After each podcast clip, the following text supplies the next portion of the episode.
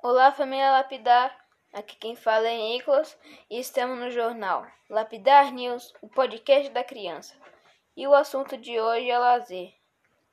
Feriado de Páscoa, hotéis e pousadas oferecem pacotes e opções de lazer em São Paulo.